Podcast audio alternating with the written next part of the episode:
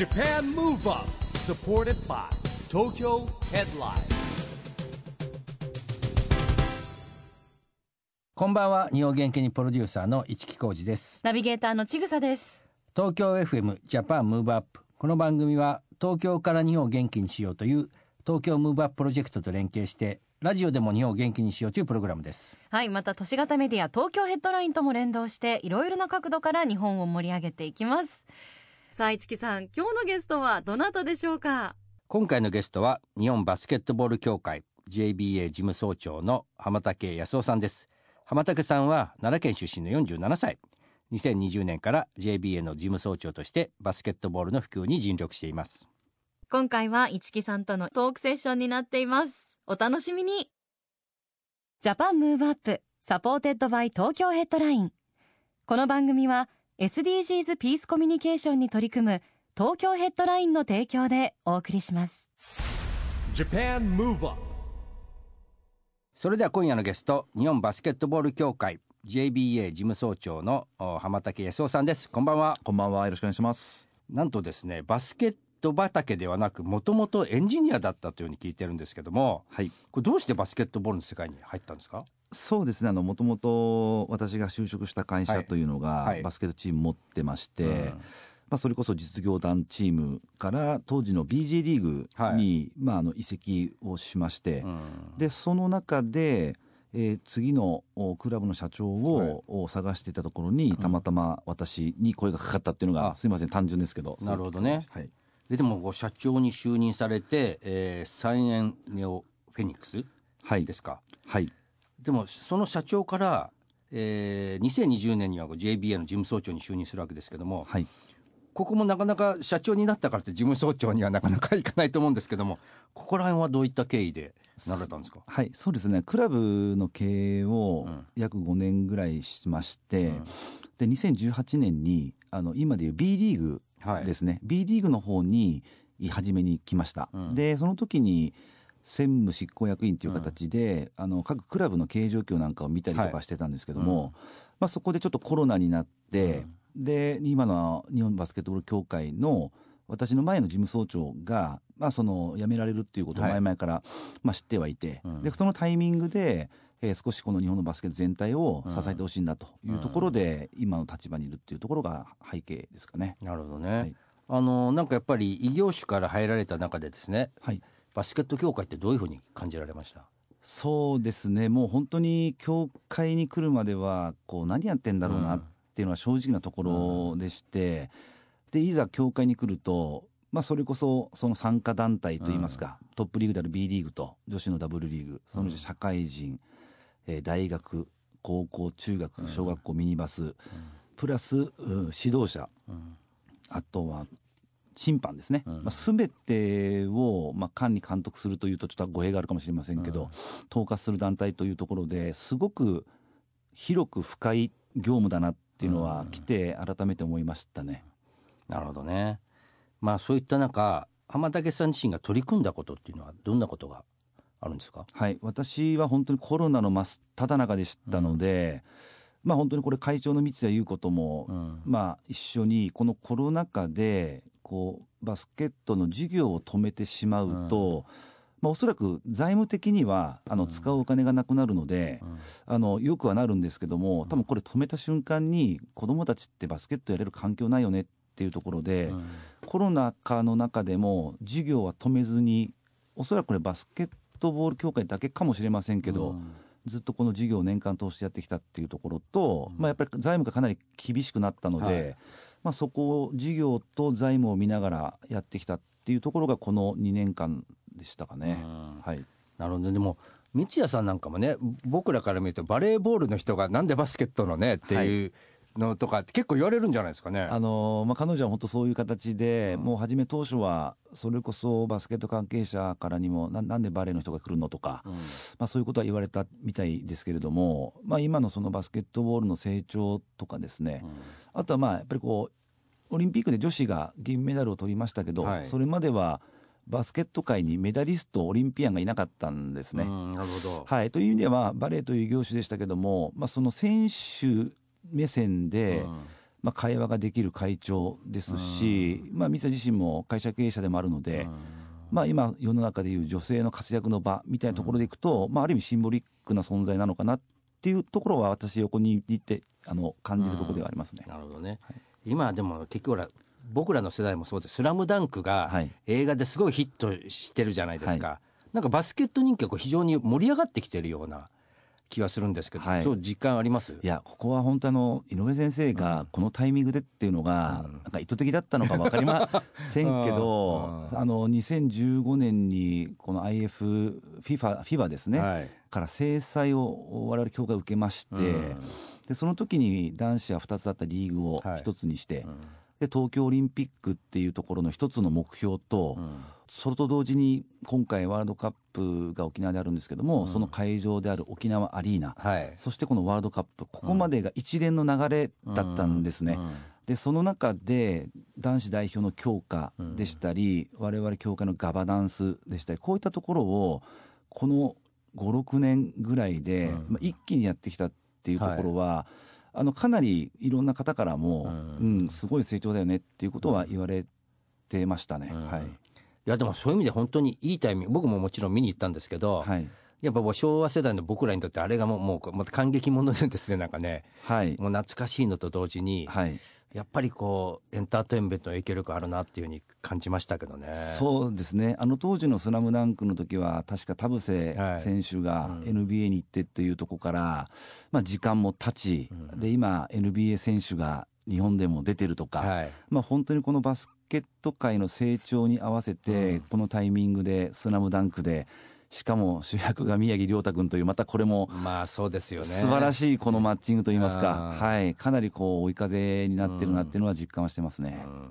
まあそしてですね今、えー出ました話がなんと今年の8月にですねバスケットのワールドカップがね沖縄で開催されるということなんですが、はい。意外とこれあんまり知られてないんですよね。そうなんです。うん。これは本当にサッカーでいうと日韓のワールドカップがありましたけど、うん。あれと同じで今回そのバスケット界で初めて3カ国でやるんですね。で、その中で、これもほ本音正直言いますと、うん。沖縄アリーナができたので、うん。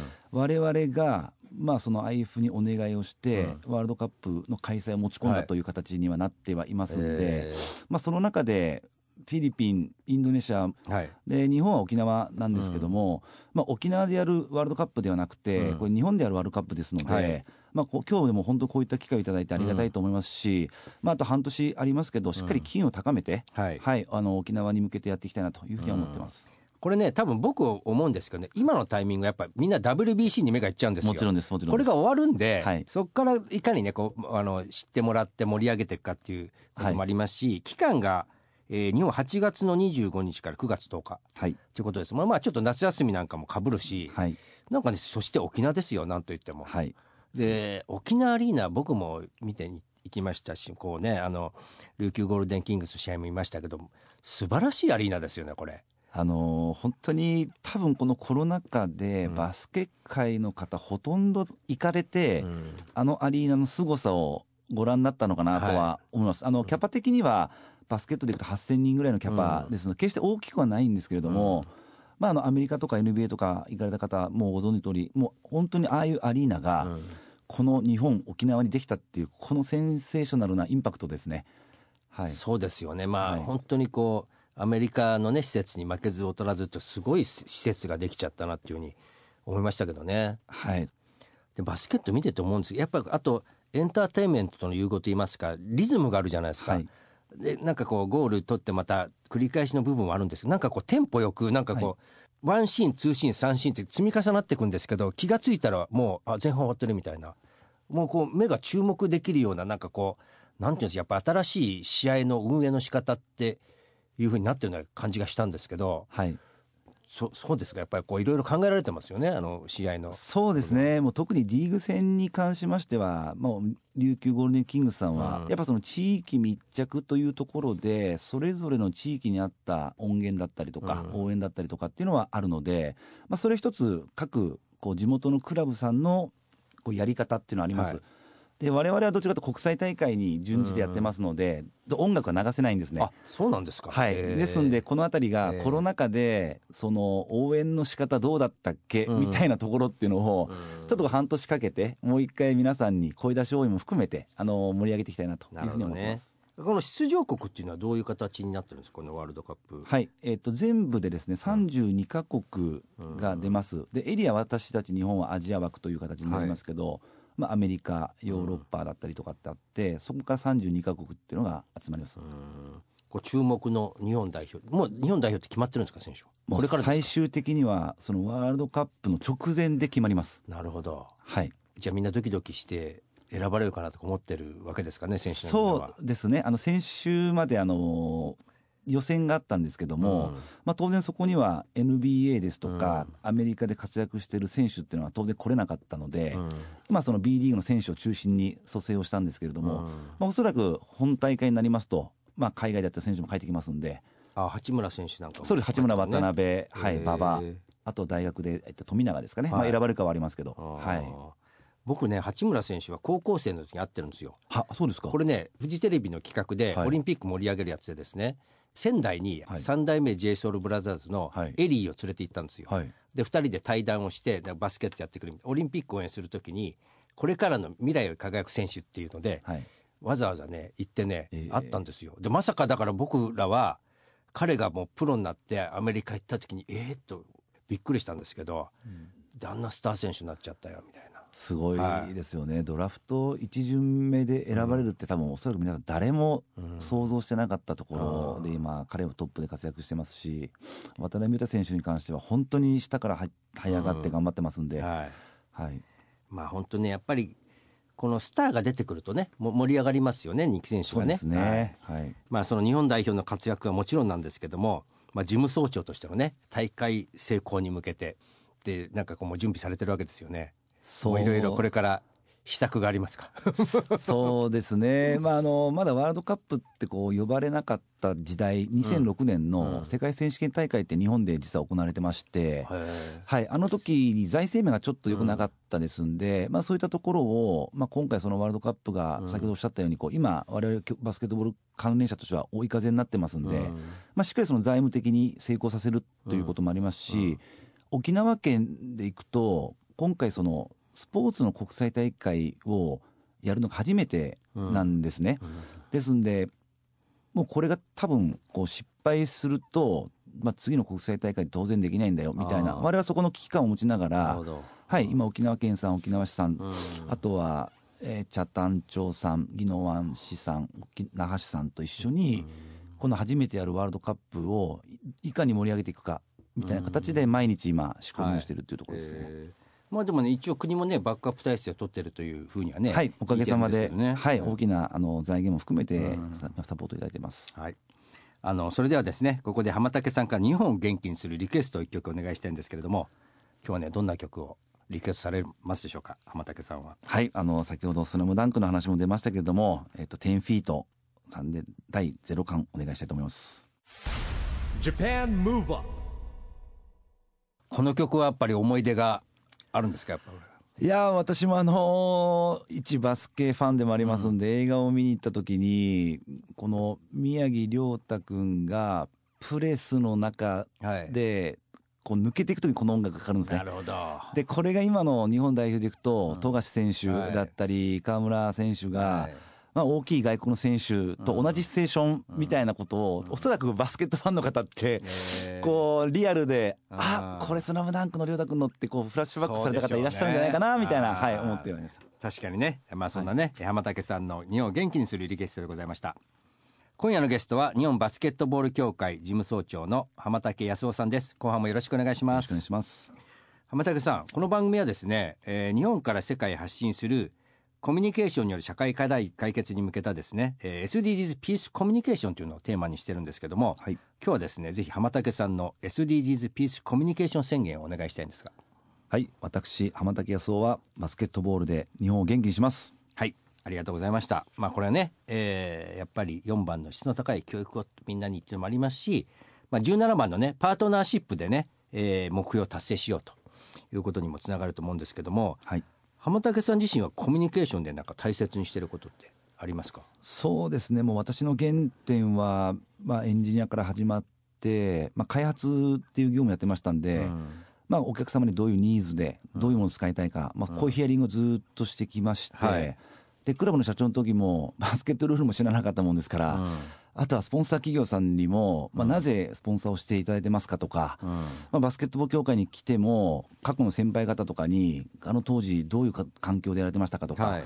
結構僕の原点ってこうヒアリングをすることがベースかなっていうのがありまして、うん。でその中であ多分こういう点が線になってうん。多分面になるとバスケット界ってもっと良くなるんだろうな、はい。みたいなところをイメージしながら仕事に生かしたりとかしてましたんで、うん。まあ、本当にこうヒアリングするっていうことが僕の原点かなというふうには思ってます。ああなるほどね。やっぱ聞き上手なんですねそうするとねやっぱね。そうですね。あのどうしてもこう立場が上に行くと主張したがるんですけど、うんまあ、分からないことが当時多かったのでもうやっぱり質問するしかなかったっていうところと多分その方がこう断片的に言ってることをちょっと整理しながらこれってこういうことですよね、ということはこうなりますよねみたいなところは意識してあのヒアリングするようにしました。僕あの前のねソフトバンクホークスの工藤公康さんと仲良しなんですよ、はい。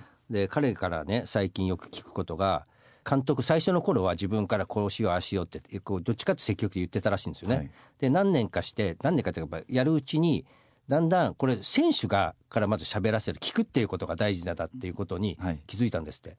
それなぜかっていうと自分から言ってこないといくらこっちが言ってもやらないんですって。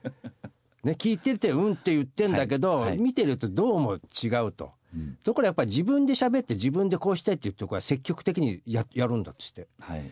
ね、でコーチに聞かれたらじゃあ監督に言ってやるからって言っていいからって言うと、はい。やるって言われてあなるほどなって僕も年一緒で、えーいろんなことやってるとそうかって。やっぱ人の意見って聞 聞かなきゃいけないんだなっていうか。ヒアリング上手ってなかなか難しいじゃないですかでも。いやーそうですかね。私も本当にある人に言われたのがやっぱ日本の教育ってこう1たす1は2っていう答えをうん。出す教育で、はい。海外とかって2を出す式。うん。これは別に足しても引いてもいいし、うん。かけても割ってもいい。多分この式の考え方っていうのがなるほど。人それぞれっていう多分ここの考え方うん。をそのそれぞれその人たちがどう思ってるかみたいなところを多分確認してるんだろうなっていうのうん。は言われてなんか自分言語化できたんですよね。はあなるほどね。はい。えー。まああの今後のですねそうすると日本バスケットボール協会。はい。この未来は明るいですね。そうですね、もう本当にワールドカップに向けて今、準備をしてます、で女子はあの本当、東京オリンピックで銀メダル取りましたけど、男子はまだまだ国際的には勝ててないんです。うん。ですんで、今考えられる最高のチームを作って、まあ女子を銀メダルに導いたトム・ホーバスが今、はい。男子のヘッドコーチやってますんで、えまあ、このおトム・ホーバス率いる暁ジャパンって我々呼んでますけど、うん。暁ジャパンがこう世界の強豪チームに戦う姿をぜひ皆さんに見ていただきたいなというふうに思います。ね。今でもバスケットボール人口子供たち増えてると僕よく聞くんですよ。はい。でなんかねあのーオープンハウスの社長とこの間食事してたら、はい。まあ、バスケットボールチーム持っていると、はい。バスケットって今人口増えてんですよって話をされてたんですけど、はいなんかやっぱそういう実感あります？そうですね、もともと、まあ、競技人口多いっていうのは、サッカーに比べてありまして、まあ、その中でも特別なのが、男女の比率がですね、うん。野球、サッカーだと9対1だと、はい。バスケットはもう5対5、6対4ぐらいで、女性も多いので、はい。まあ、そういった意味では、こう皆さんが入りやすいスポーツかなっていうところと、えまあ、それこそオープンハウスさんも今、群馬で、うん。あの街づくりされてますんで、ーはい。まあ、そういうプロねはい。アリーナアリーナあそこももねなんかつ作られてるっていう話ですからね。そういうプロクラブができて、で沖縄とか秋田っていうのは昔からこうバスケの文化がありましたけど、うん。なんかそのベースをどんどんどんどん皆さん積み重ねていくと、うん。多分親御さんがすると地元にプロチームがあって、うん。選手学校に来てくれてとかっていうのがなんかこう日常にバスケっていうの入ってきてるんじゃないですかね。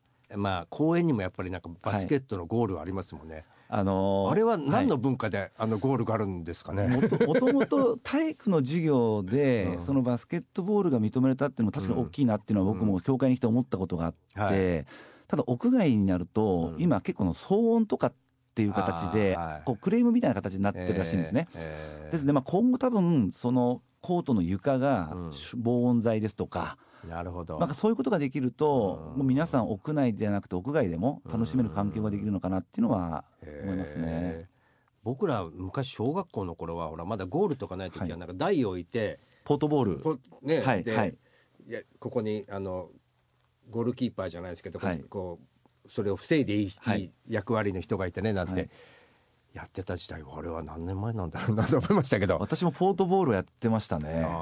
文化としてははいポートボール文化が強いところもありますしなんか昔からやっぱそういうなんかばゴゴールゲームボールゲームっていうのはね昔から皆さんこう経験があるっていうところもあるんですかね、えー。はい、まあ、あとは今やっぱりねオリンピック・パラリンピック終わりましてやっぱりいろんなプロスポーツが増えてるじゃないですか、はい。これもいろんななんて言うんでしょう、えーもちろんプロ野球もあってサッカーもあってバスケットもあって卓球もあってってこういいろんな意味でのこうやっぱりあの協会の大変さっていうのはありますよね。なんかこう意識されることあります？そうですね。もう本当教会の仕事って多岐にわたりますし、教会自体はすごく組織はまだあの脆弱なんですよね、うん。もう本当小さいですしどちらかというと各47の都道府県協会の方々のサポートがないと我々も年間事業っていうのはできないというのは事実なので、まあ、そういった意味ではガバナンスってこう一括りしちゃいけないかもしれないんですけど、まあ、そういう日々やられてる方とのコミュニケーションを取りながら、我々バスケットボール協会ってあの2030年に100周年を迎えるので、えまあ、そこに向かってこのワールドカップを成功させて、うん。はい、30年に向けて、はい、あのひたむきにやっていきたいなというふうには思ってはいます。なるほどね。まあね本当にこれから盛り上がっていくと思うんですけどもぜひですねこの日本代表が決まるぐらいの頃にですね、はい。えーまたぜひですね浜竹さんをお呼びしてありがとうございます。ねなんか選手なんかももしいたらね、はい。こうねなんかこう盛り上げにですねまた、はいえー何月ぐらいですかねそれは。もう大会直前はさすがに選手もあれなので、7月末か8月頭ぐらい、うん。ですかね。ぜひねそれを、はい。じゃあ楽しみに待っておりますので、はい。よろしくお願いしたいと思います、今夜のゲストは日本バスケットボール協会、えー JBA 事務総長の浜竹康夫さんでした。ありがとうございました。ありがとうございました。Japan Move Up, ここで都市型メディア東京ヘッドラインからのお知らせです。東京ヘッドラインのウェブサイトではウェブサイト限定のオリジナル記事が大幅に増加しています。最近の人気記事はザランページ浦川翔平至れり尽くせりと噂のサウナで整ってきたバズらナイトイヤー第45回。二宮和也中島健人からの質問。アイドルと俳優の違いを教えてください。に真剣回答。 EXILE が G7 広島サミットの応援ソングを書き下ろし広島のイベントで披露へ。淳笑顔のあふれる平和の祭典になれば。ラッキーラッキー聞いたら元気になれます。最新シングル「ラキラキラブ」をリリース。などがよく読まれていました。その他にもたくさんの記事が毎日更新されていますのでぜひ東京ヘッドラインウェブをチェックしてくださいね。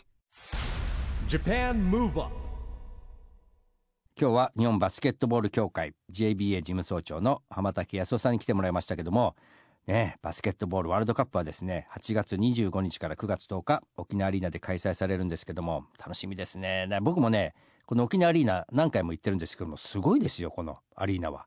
これねぜひねまあ8月ですし沖縄ですし夏ですよこれはねぜひね沖縄に行ってまあなかなかねもしか人気チケットで取れないかもしれないですけどね、えー早く、えーですねぜひチケットも確保して沖縄に行くとね楽しいんじゃないですかね。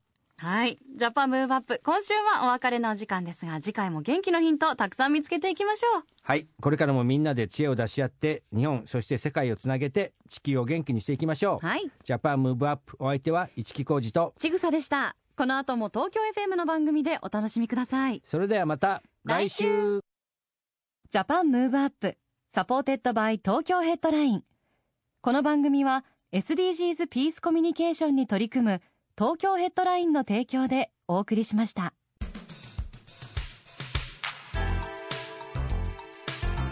Japan Move on.